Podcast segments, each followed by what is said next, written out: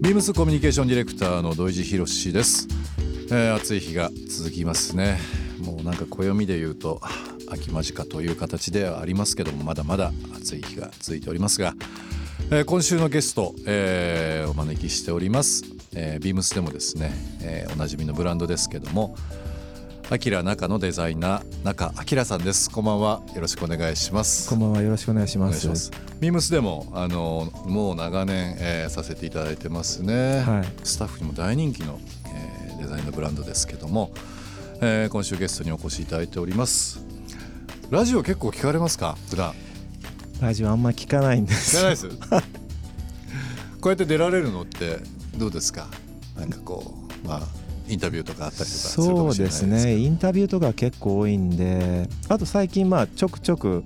そのあのラジオで話させていただく機会もあって、うんうん、はい、何かこう少しでもまあいろんな思いとか伝えれたらいいなっていうのがありますけど、はい、いっしゅうかんですね、あのビームス でもおなじみのブランドですけども、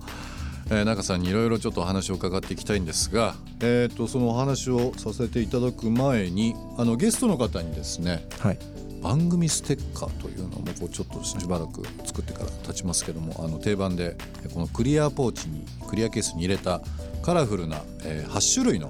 ステッカーが入ったものなんですけども、はい、ぜひ長さんにお使いいただきたいなと思いまして、はい、えー、今日準備いたしました。あのー、いろんなところで宣伝してくださいなんかあの小さめのステッカーってやっぱまたすごい人気で、はい、まあ、あ、そうなんですね。スマートフォンとかもそうですけど、パソコン貼られる方、えー、自転車とかこういろいろありますけど、はい、ぜひぜひお使いいただければなと思います。はい、ありがとうございます。えー、もちろんリスナーの方にもプレゼントさせていただきますので、番組の最後でお知らせします。応募方法をチェックしていただきたいなと思います。 ビームス ビームス ビームスビームス Tokyo Culture Storyビームス Tokyo Culture Story. This program is brought to you by ビームス ビームス ありとあらゆるものをミックスして自分たちらしく楽しむ、それぞれの時代を生きる若者たちが形作る東京のカルチャー ビームス 東京カルチャーストーリー。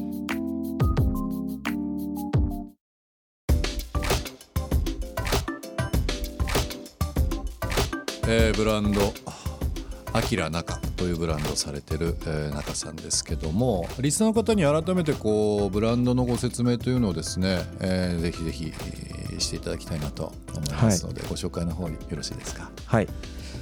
えー、明中っていうブランドはですね、まあ、じゅうねんほど前にあの僕はベルギーから帰国して、えー、立ち上げたブランドなんですけれども、まあ、日本の美意識と、まあ、自分がベルギーで感じたなんかラディカルなこうアプローチみたいなものをミックスできるなんかレーベルを作りたいなっていうのがありまして、で今はあのアティチュードをまとうっていうブランドコンセプトを持って活動してます。うん、はい、もうね、ブランド立ち上げられて、えー、かなり経つと思いますけども、今アントワープベルギーですね、はい、あのー、アントワープですよね。そうです、そうです、はい、僕も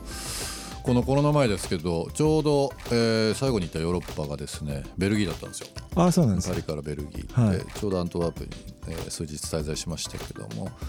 やっぱりね、こう独特な街で小さいですよね。小さいですね。もう東京で比べるとどれぐらいのエリアなんだろうっていうぐらい、割と自転車でぐるっと回っちゃいました。そうですね、うんうん、もうふつかぐらいあれば大体、まあ、メインの場所は見れちゃうんじゃないですか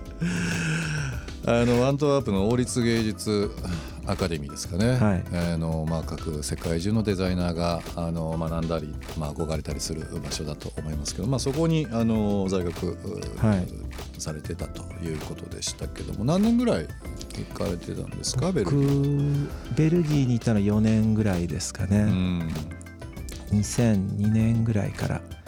ろくねんぐらいまで。なるほど、はい、いい時ですね。ちょうどなんかこうね、そうですかね、はい、いい時ですね。僕は勝手に決めちゃいましたけどあのよく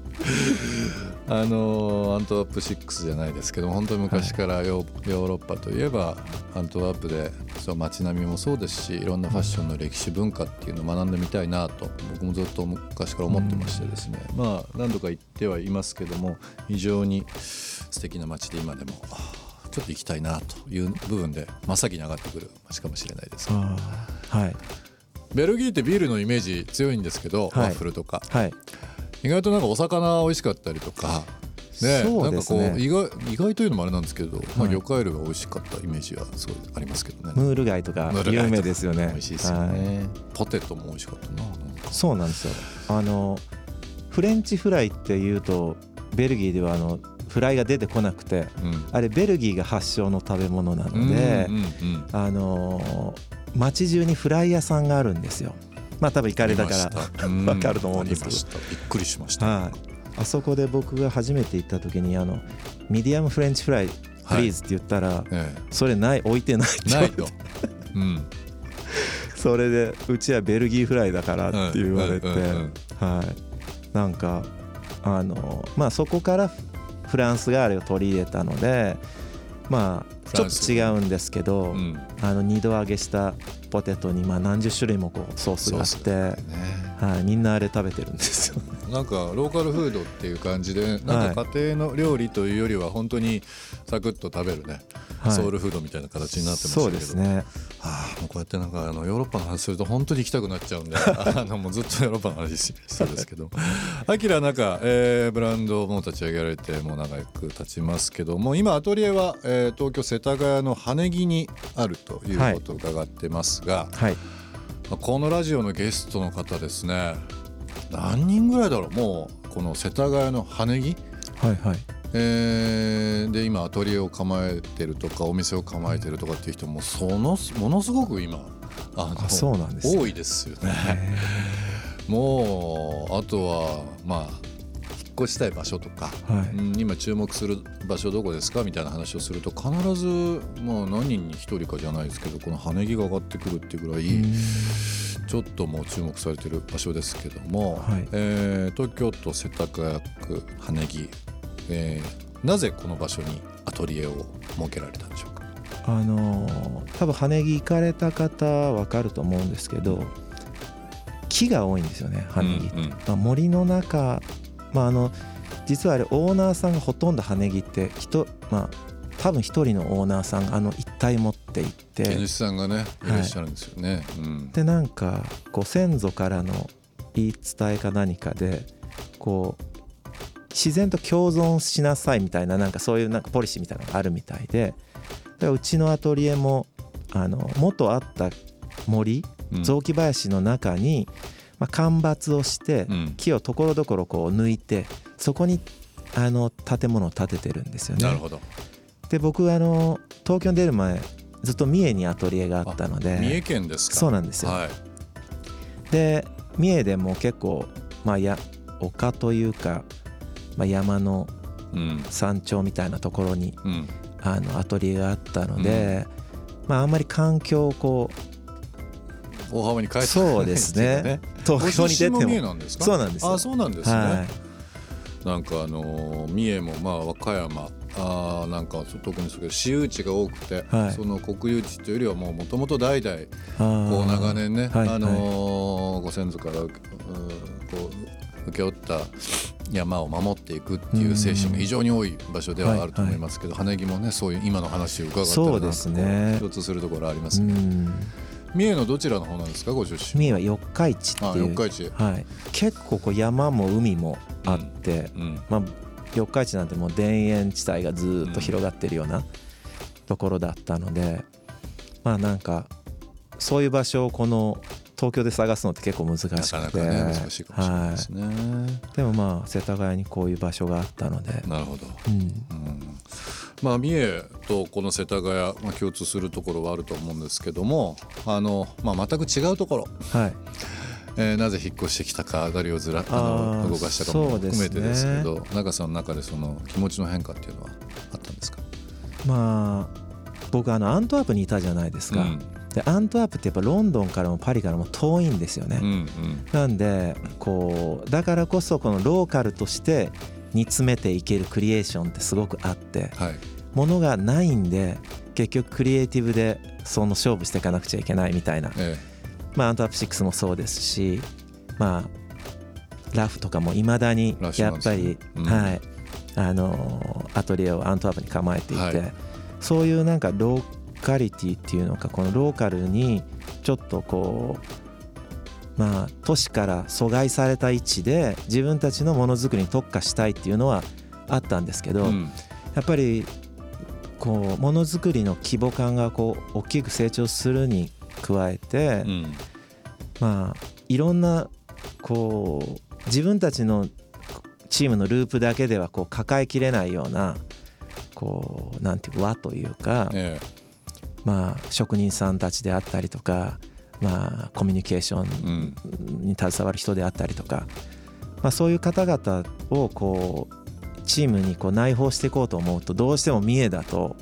限界があって、限界があると、はい、うん、それでまあじゃあ、まあ、チームのアトリエのみんなで、まあ、東京に移動してきて、なるほど、はい、またこちらでっていう感じです。みんなでこう移ってこられる、ね、そうですね、ほとんどのその当時のメンバーが来ましたね、えーはい、今何名ぐらいでこうスタッフ今じゅうよん、ごにんですね。じゃあ顔が見えるも本当家族ですね。そうですね。 ビームス 東京カルチャーストーリー、ゲストにもプレゼントしました番組ステッカーをリスナーいちめいさまにもプレゼント。ツイッターでインター エフエムはちきゅうなな のアカウントをフォロー、プレゼントツイートをリツイートするだけでご応募できます。また番組への感想はハッシュタグ ビームスはちきゅうなな、 ハッシュタグ ビームス 東京カルチャーストーリーをつけてつぶやいてください。もう一度お聞きになりたい方はラジコラジオクラウドでチェックできます。